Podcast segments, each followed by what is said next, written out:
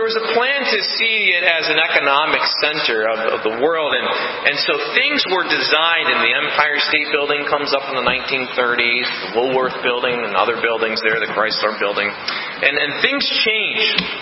And imagine that you were driving down from Maine to New York City in those days, and you stop and you get a taxi to go into the city. And, um, and, and, and you're stuck in traffic jams. Uh, you're trying to uh, reach the airport in New York City. And everywhere you go, there's cars, things, there's detours, or you're being rerouted because this development is coming, this change is coming. And there's, there's a design to, to change the whole road system to enable traffic to flow smoothly uh, between the airport and the city and other towns, north and south. And arrangements had to be made because building was in process here.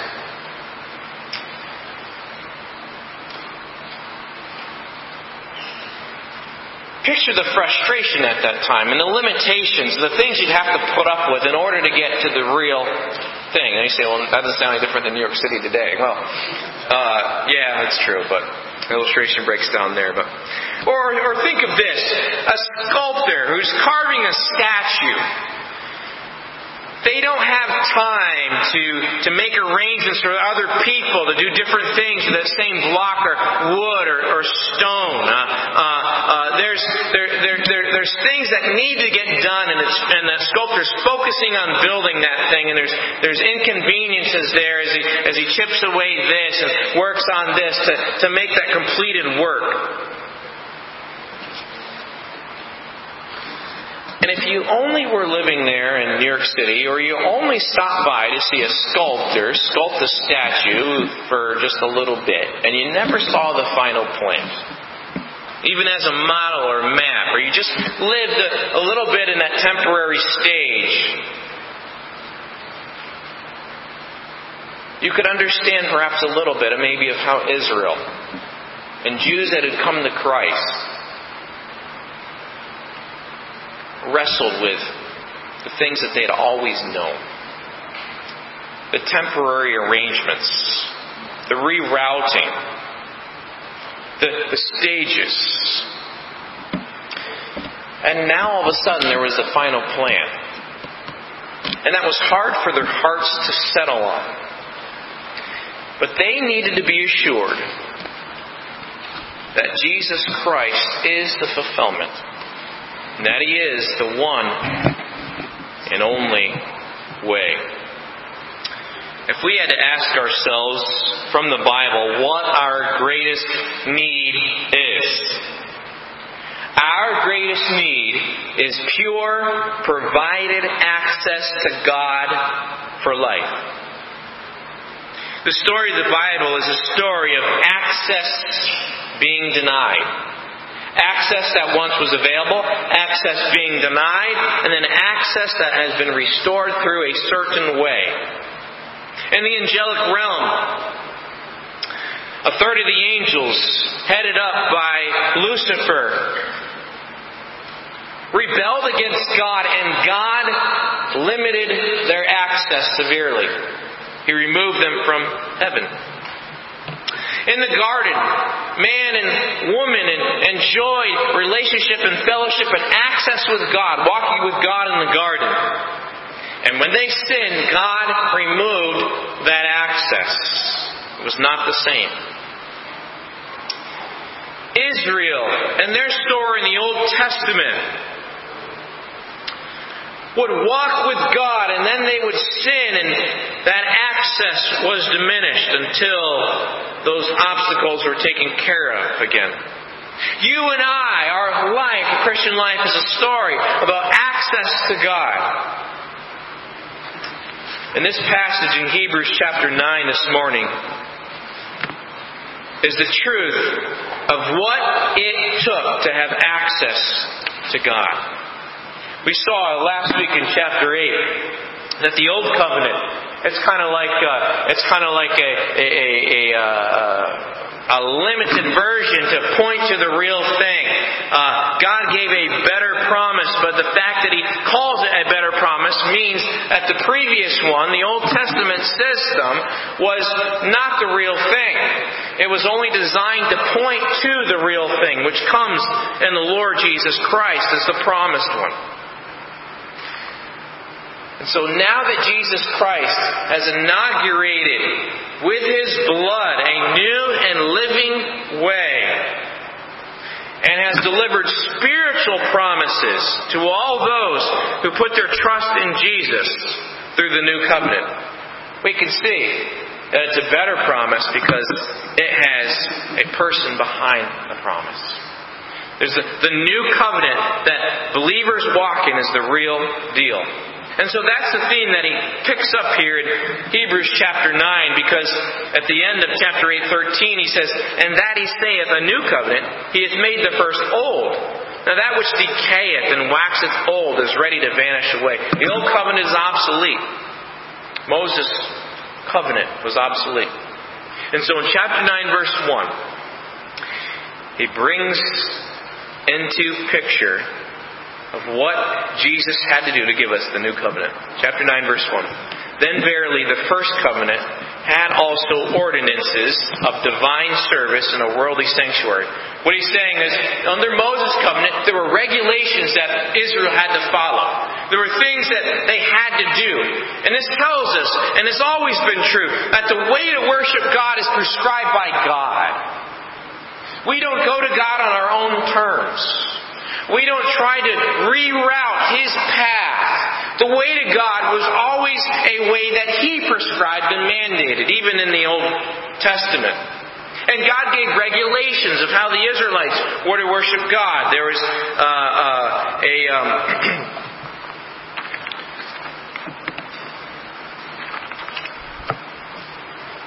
There was an earthly sanctuary. That's what it means at the end of verse 1 there, worldly sanctuary. An earthly sanctuary, a physical sanctuary, a tabernacle during that time.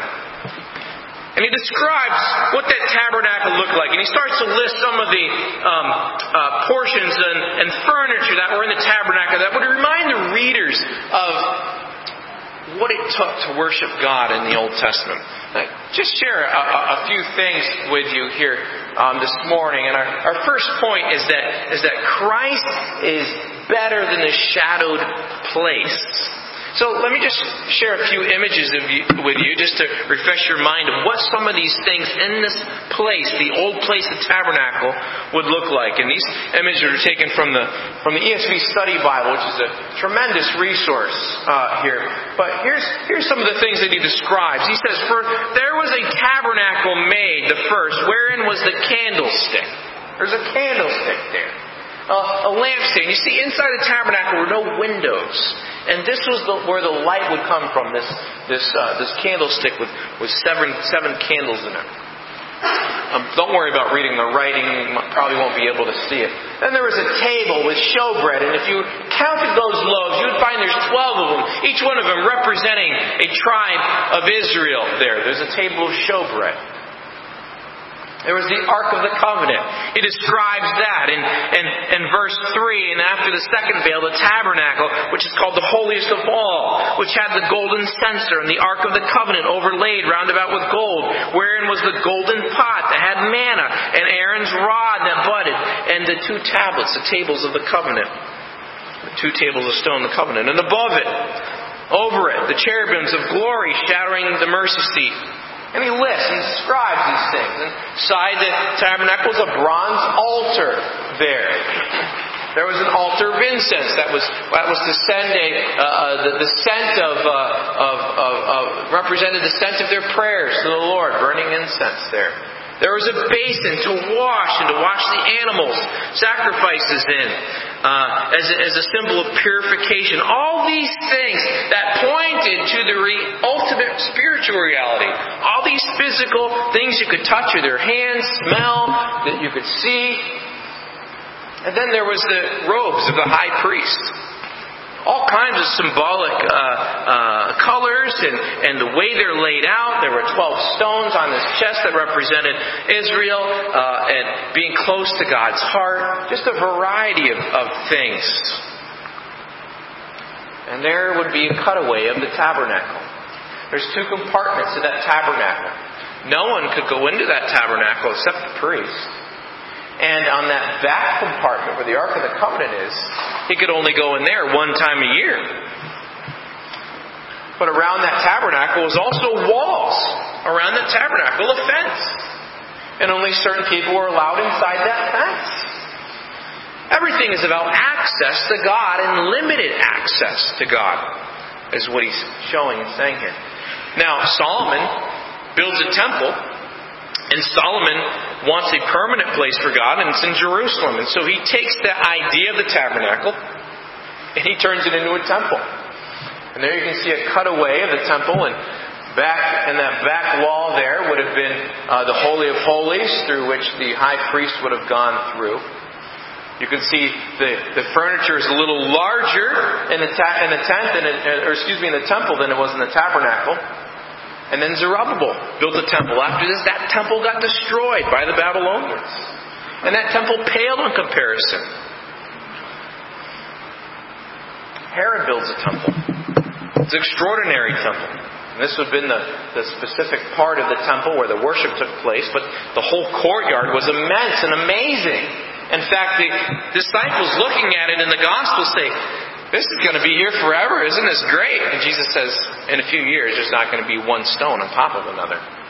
It was an amazing complex. But the whole point of all these things was to show the restricted access to God. So these verses in Hebrews 9, 1 through 5, tell us something powerful here. That Christ is better than the shadowed place. The place was just a shadow. It was just a shadow. And he's better for a couple reasons. And I'd like you to skip down to verse 11 and see why. But Christ, being come and high priest of good things to come, by a greater and more perfect tabernacle, not made with hands, that is to say, not of this building. First of all, I want you to see here this morning that Christ brings us to a preeminent tabernacle. Now, when it says that Christ brings us to a new tabernacle, he's not talking about he's going to take us to the tent again. He's talking about the truth that the tabernacle was only a representation of what the true reality of God's presence in heaven was like. The tabernacle was a representation of that. The earthly tabernacle was a parable, so to speak. It was a picture. It was a shadow of the real thing. And Christ brings us to the preeminent tabernacle, the actual presence of God in heaven. The very access of the God of heaven, where He dwells in light Christ is better than the shadowed place because he brings us to a preeminent tabernacle, the very dwelling place of God, access with God. But secondly, he brings us to a perfect tabernacle. It's a perfect tabernacle. This tabernacle that you read about in Exodus and Leviticus and chapter 9, verses 1 through 5, it was limited. It wore out and was tarnished. In fact, after the Babylonians destroyed Solomon's temple, uh, much of the furniture was lost, and there's no records as to much of the furniture, including the Ark of the Covenant, what happened to it uh, after the, uh, the Babylonians destroyed the temple, Solomon's temple. It was limited, it wore out, was tarnished. And this tabernacle, or the temple that was built later, was a temporary substitute for the reality which God had in mind all along, the ultimate sanctuary or tabernacle, which was the very presence of God Himself in the heavenly realms. Do you remember when you were a kid and you had the substitute teacher come? Right? It just wasn't the same, was it, Leon? Leon's a school teacher. He's leaving here for Indiana uh, today. Uh, but uh, when I when I taught and um, uh, when I, I was I was sick one time in, in, in my eight years there, and um, and I had a, a, a teacher uh, have to substitute for me. Um, uh, but then I also coached basketball, so sometimes there were basketball trips. So a couple days of the year I'd have to substitute. And um, And my kids were gracious enough to say, when I came back, oh, we're glad you're back. That substitute was something else. Now, sometimes you hope for the substitute, right? Um, but but the substitute there is just standing in place for someone, just temporary, right? It's not the real teacher. It doesn't have all the grasp of everything, and and and, and there's some good substitutes out there, but for the most part, uh, there's a reason we kind of chuckle at substitute teachers, right? Well, the actual presence of God in heaven is complete. It's the real thing. It's not the substitute. It's eternal. It's without corruption. It is the very access of God in all of its blazing perfection and glory and purity. So this first covenant had ordinances of divine service, it had an earthly sanctuary, it had all these things. But the point of it was that Christ is better than that, and it was just a substitute for the real thing. And it couldn't even do that very well. Look in chapter 9, verses 6 through 10. Now he talks about the person, the people who serve there. Christ is better not only than the shadowed place, he is better than the shadowed priest. Verses 6 through 10. Now, when these things were thus ordained, the priest went always into the first tabernacle, accomplishing the service of God. There were, there were two compartments to that tabernacle. And the priest could go into that first compartment frequently, doing the things that needed to be done in there in the ritual.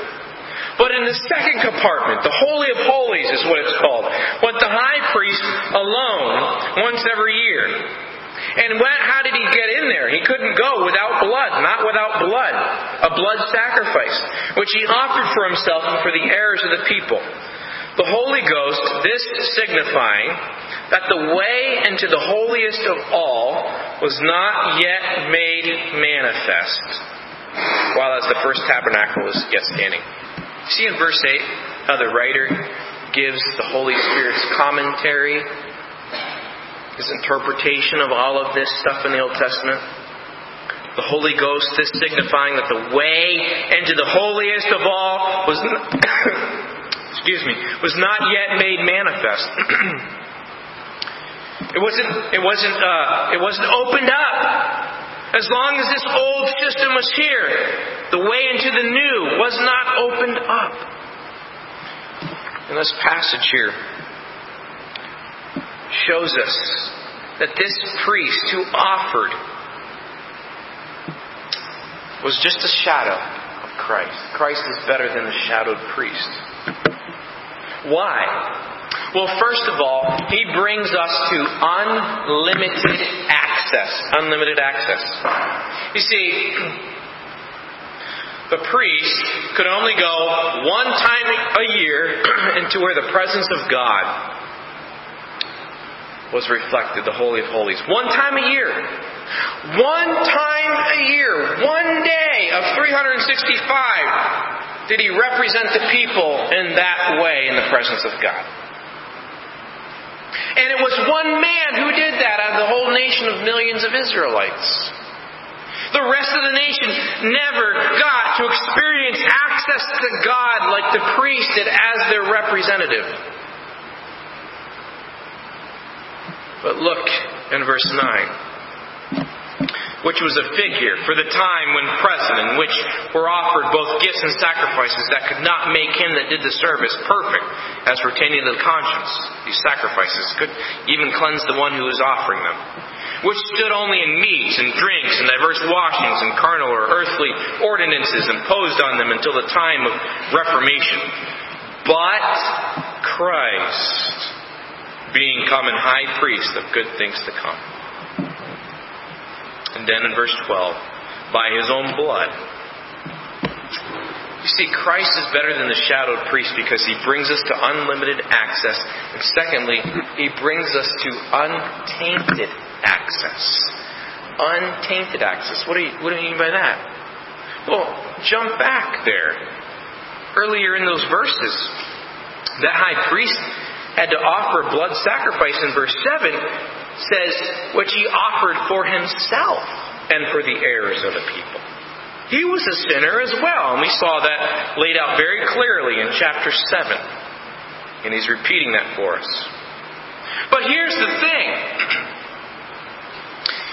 Even though those rituals were offered, and one time a year on the Day of Atonement, rituals could not provide perfect hearts. They're only symbols of the real thing. In fact, when you look in Psalm 51 at David's psalm of repentance for his sin, he puts sacrifices in this system in perspective. When he says in Psalm 51, verse 16 through 19, For thou desirest not sacrifice, else would I give it. Thou delightest not in burnt offering. The sacrifices of God are a broken spirit. A broken and a contrite heart, O God, thou wilt not despise. That's what the system could never deliver. It encouraged it, could never deliver. The gospel in Christ delivers a broken and a contrite spirit. Do good in thy good pleasure in Zion. Build thou the walls of Jerusalem. Then shalt thou be pleased with the sacrifices of righteousness, with burnt offerings and whole burnt offering. Then shall they offer bullocks upon the altar. Their hearts had to be right for the ritual to make any sense. And people could really feel, feel obligations, but their heart would be, could be far from God. And so that's why they needed a new covenant, a new and living way. So Christ is better than these shadowed priests because he brings unlimited access and untainted access, pure, holy access. And look,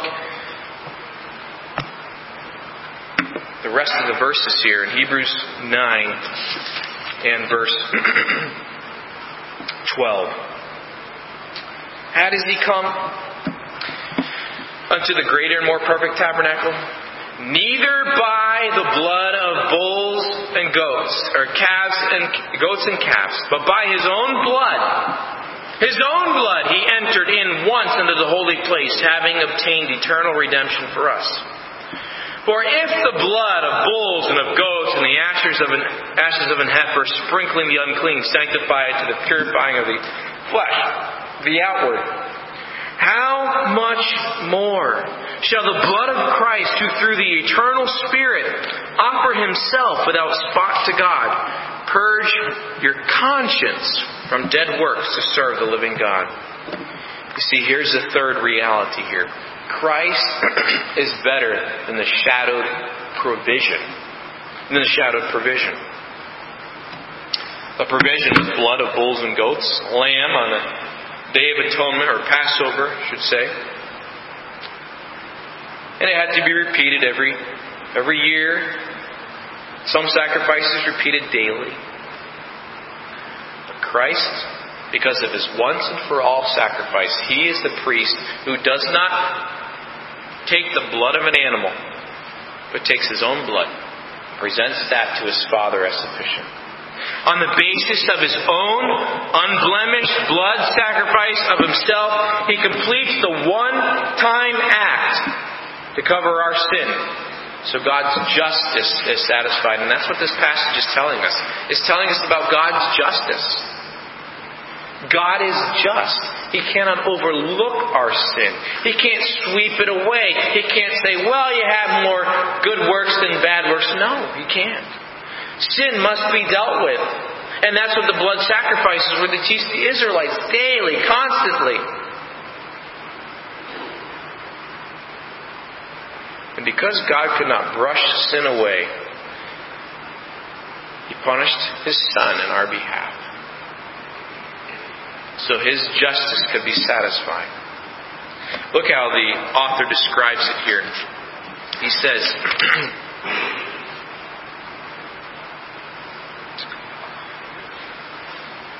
neither by the blood of, bull, of goats and calves, but by his own blood, he entered in once into the holy place, having obtained eternal redemption for us. You know what redemption means? It means he paid in his own blood what was necessary. You know why he did that? So he could purchase us from slavery of sin. He paid with his own lifeblood what was necessary so he could own us as his brothers. bring us to his Father. So he gives us, first of all, an eternal relationship. Relationship, redemption through his blood. But he also brings us an eternal renewing. An eternal renewing. Look, verse 14. How much more shall the blood of Christ, who through the eternal Spirit offered himself without spot, without taint, without uh, sin, purge your conscience from dead works to serve the living God? In eternal renewing, freshness here, once and for all sacrifice that cleanses us.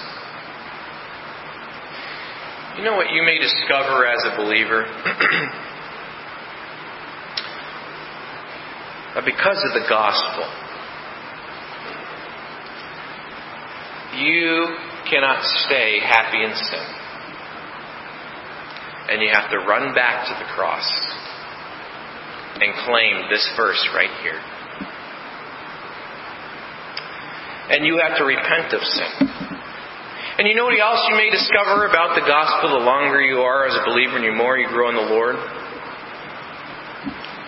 That you need not only to repent of sin, but also many times if you look into your heart, you need to repent of your good works. Which can be, which, which can be done with wrong motives. Motives of trying to please people or trying to earn favor or buy God's favor. But the good news about the gospel is we, as sinners and enemies of God, could not glorify God. We could not. Romans 3 makes that very clear. We could not glorify God. But Christ, through his sacrifice, blots out our sins, gives us an eternal heap of Christ's perfect righteousness on our account puts a new heart in us, puts His Spirit within us, so that we now can do what we are created for glorify God.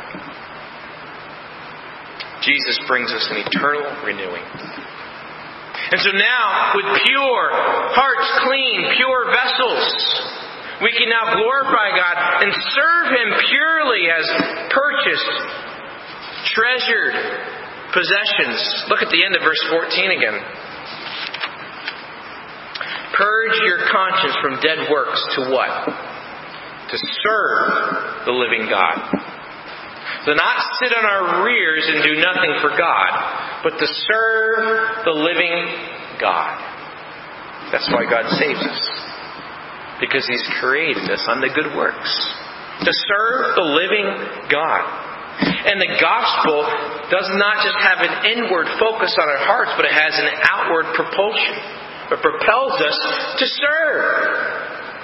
If you're not a serving Christian, you got to wonder if you really understand the gospel. He brings us eternal renewing. He gives us a mission here. This is what access to God does. So now I can I am a worshiper of God that I could not be before I embraced the gospel. And now I am a servant and ambassador of this good news and this message that I was not when I was an enemy. I like how Peter puts it in 1 Peter chapter 2.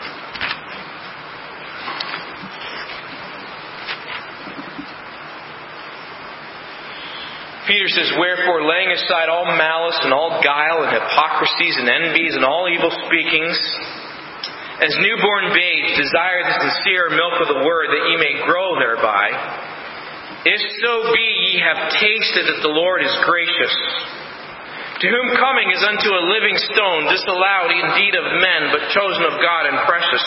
Ye also, as lively or living stones, are built up a spiritual house and holy priesthood to offer up spiritual sacrifices acceptable to God by Jesus Christ. Wherefore also it is contained in the Scripture Behold, I lay in Zion a chief cornerstone, elect, precious, and he that believeth on him shall not be confounded. Unto you therefore which believe, he is precious. But unto them which be disobedient, the stone which the builders disallowed, the same is made the head of the corner, and a stone of stumbling, and a rock of offense even to them which stumble at the word, being disobedient, whereunto also they were appointed. But ye are a chosen generation, a royal priesthood, an holy nation, a peculiar or unique people, that ye should show forth the praises of him who hath called you out of darkness into his marvelous light, which in time past were not a people, but are now the people of God, which had not obtained mercy, but now have obtained mercy.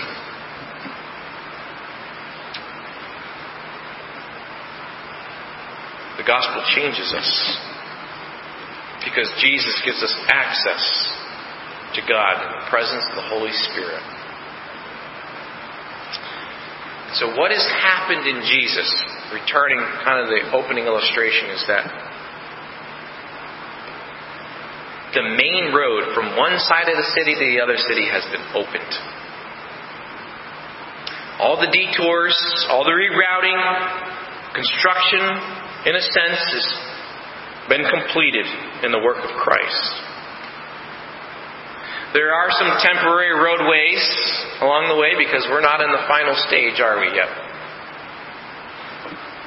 but you shouldn't mistake them for the real thing. And these readers, and you hearing the Word of God from Hebrews 9 this morning, need to know that we can travel by the main highway into the heart of the city. Because Jesus is that highway. He is the way. And if anybody tells you that you still have to use the old roads, that you still have to earn favor by the works of the law, that there are other ways to salvation.